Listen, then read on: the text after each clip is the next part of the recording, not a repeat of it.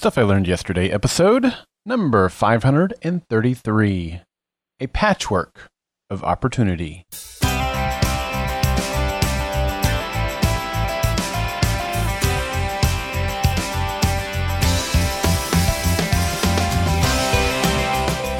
Welcome to Stuff I Learned Yesterday. I'm Daryl Darnell. I have officially decided to sell my late 2012 27 inch iMac and I believe that if you aren't learning, you aren't living. In today's episode of Stuff I Learned Yesterday, I look at what I've learned from my older brother. Well, happy Monday to you. Welcome to Stuff I Learned Yesterday. Whether this is your 533rd episode of the podcast or your first podcast, thanks for turning on the podcast today and giving it a listen. And here we are on the week of Thanksgiving in the United States. So I thought I would share some fun facts about Thanksgiving. According to what traditionally is known as the first Thanksgiving, the 1621 feast at Plymouth Colony contained waterfowl, venison, fish, lobster, clams, berries, fruit, pumpkin, and squash. William Bradford noted that besides waterfowl, this is a quote, besides waterfowl, there was a great store of wild turkeys, of which they took many. End quote. Many of the foods that were included in the first feast, except notably the seafood, have since gone on to become staples of the modern Thanksgiving dinner. Early feasts of the Order of Good Cheer, a French Canadian predecessor to the modern Thanksgiving, featured a potluck dinner with freshly hunted fowl, game, and fish hunted and shared by both French Canadians and local natives. The use of the turkey in the United States for Thanksgiving precedes Lincoln's nationalization of the holiday in 1863. Alexander Hamilton proclaimed that no, quote, citizen of the United States should refrain from turkey on Thanksgiving Day, end quote and many of the founding fathers, particularly Benjamin Franklin, had high regard for the wild turkey as an American icon. But turkey was uncommon as Thanksgiving fare until after 1800. And by 1857, turkey had become a part of the national dinner in New England. And that comes straight from Wikipedia. So I found that interesting, particularly the uh, the seafood parts. Now, I live here in Middle America. We are very much steak country here, like we are, you know, cattle country, right? Beef and cattle and all that good stuff. Uh, so we obviously have seafood restaurants here, but I kind of try to reserve my seafood meals for when I visit the coasts. And so I'm wondering if those of you who do live on the coasts, if you still have um, seafood elements as part of your Thanksgiving dinner. I recognize here the end of this said that you know even in the parts of New England, the turkey had kind of become the traditional fare. But uh, still curious if you have some seafood elements in uh, what you serve traditionally uh, for your Thanksgiving dinner. I know that some of us like to break tradition and maybe we don't like turkey or try to do something different. And I, I think those are, are cool things. But I'm wondering, traditionally speaking, in your families, do you have uh, seafood elements? Because I found that to be really interesting. All right. Well, you know what else I think is interesting?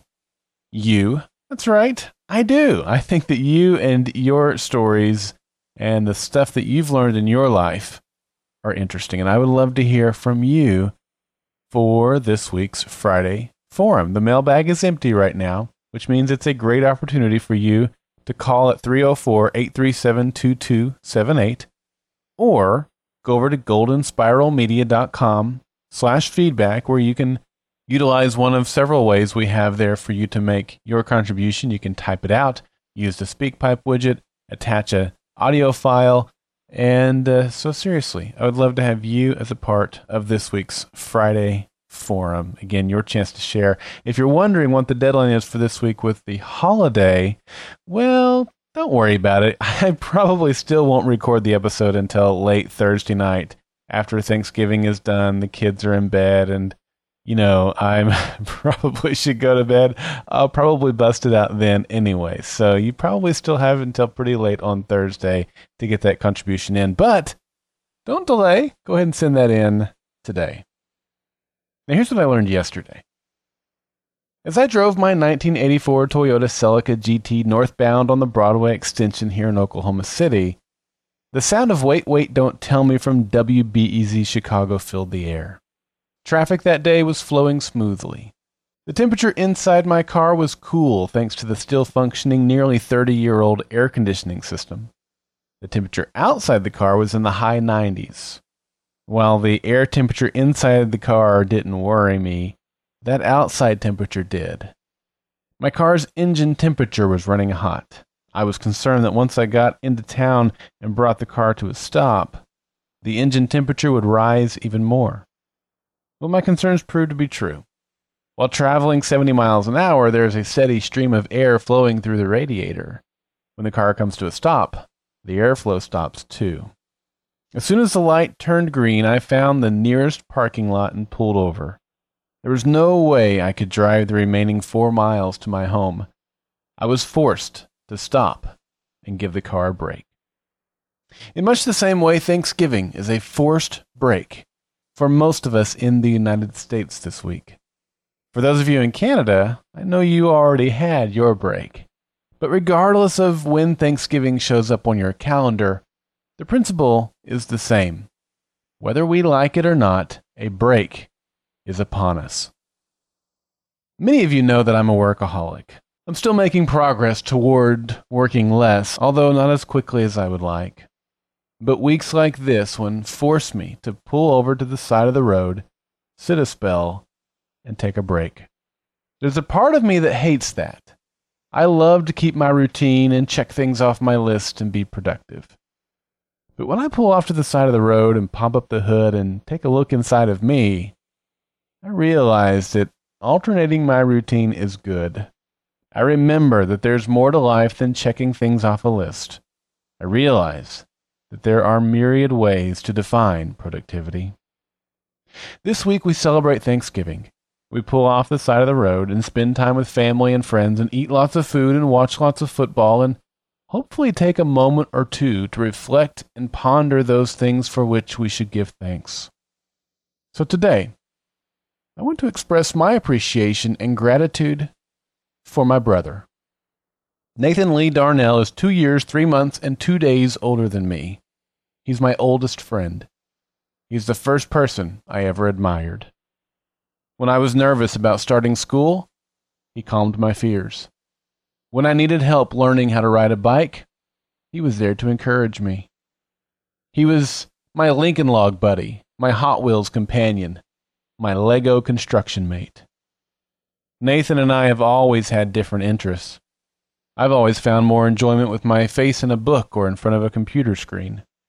He's always found pleasure with sticks and balls and competitive sports. Because I always admired his athletic ability, I tried to compete on football fields and basketball courts.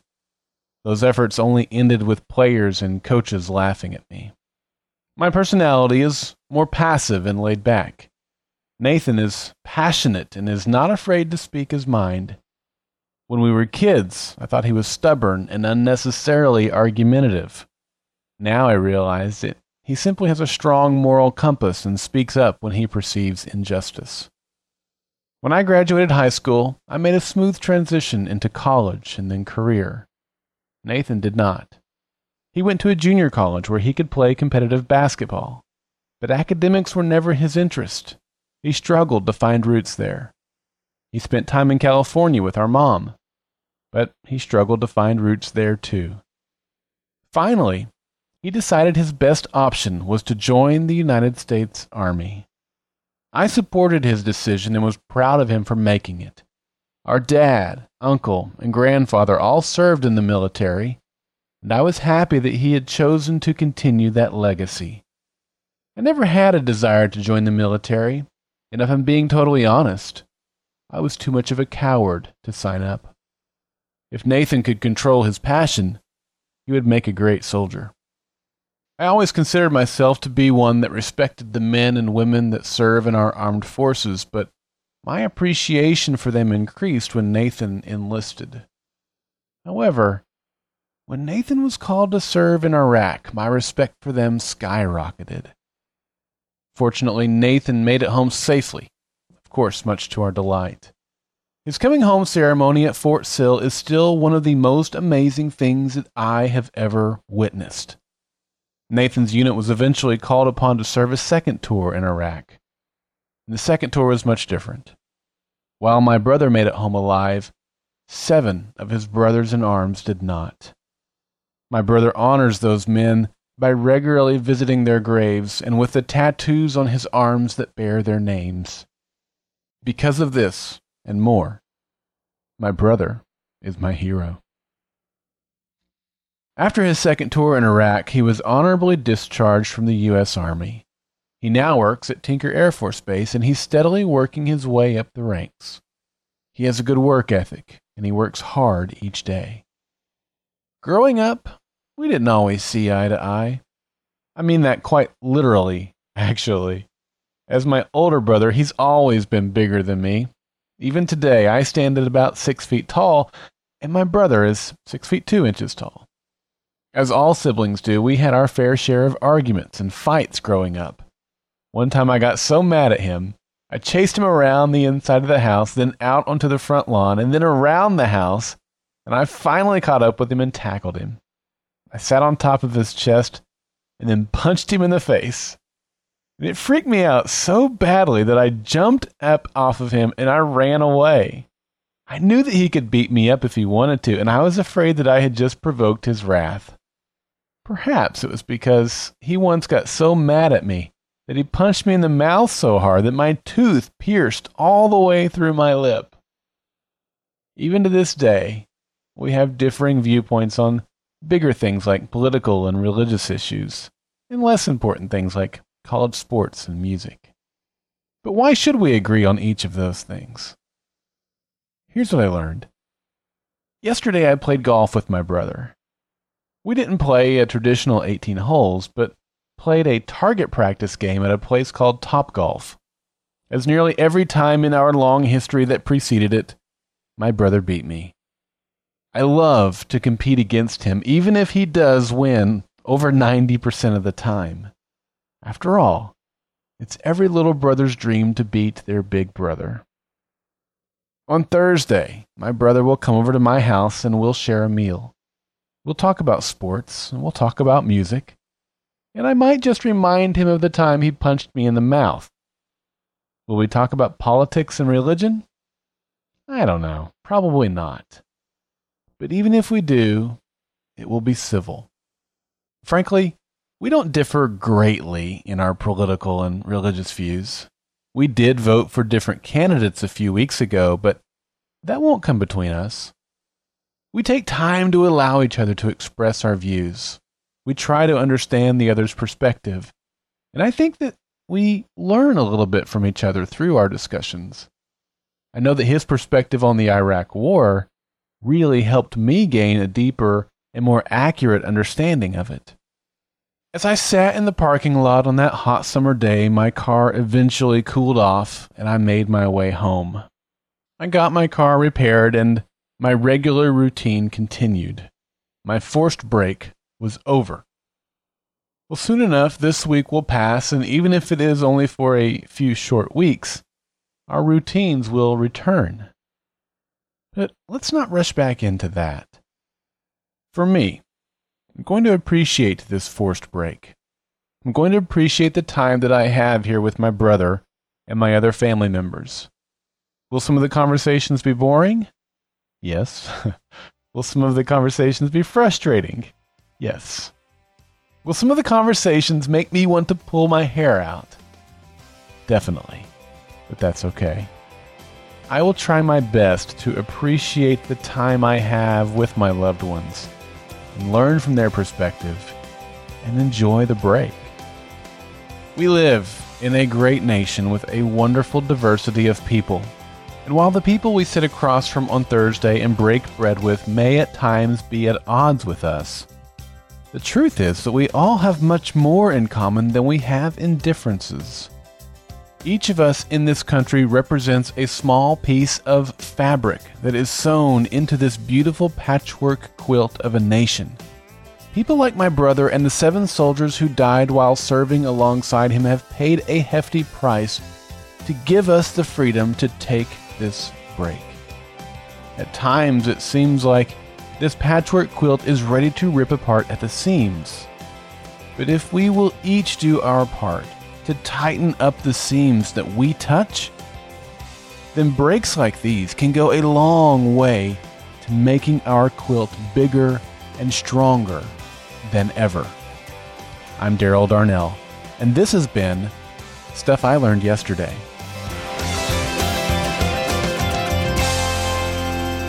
Follow Golden Spiral Media on Twitter at GSM Podcasts and Facebook.com slash Golden Spiral Media. Join the Stuff I Learned Yesterday Facebook group at Facebook.com slash groups slash Stuff I Learned Yesterday. And if you've enjoyed this episode, I'd be grateful if you'd share this podcast with a friend.